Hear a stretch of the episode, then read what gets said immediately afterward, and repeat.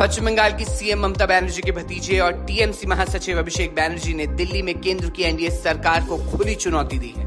उन्होंने राज्य के लिए मनरेगा और दूसरी सामाजिक सुरक्षा योजनाओं को धन मुहैया कराने की मांग करते हुए बीजेपी को चुनौती दी है।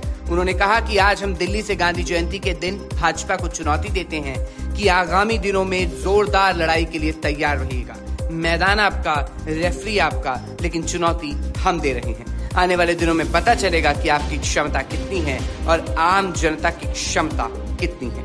सीने की सीने की बात करते हैं, ये इतने बड़े दल की होने की बात करते हैं, इतने ताकतवर होने की बात करते हैं, लेकिन इनका जो डर है, वो धीरे धीरे अब बाहर आ रहा है।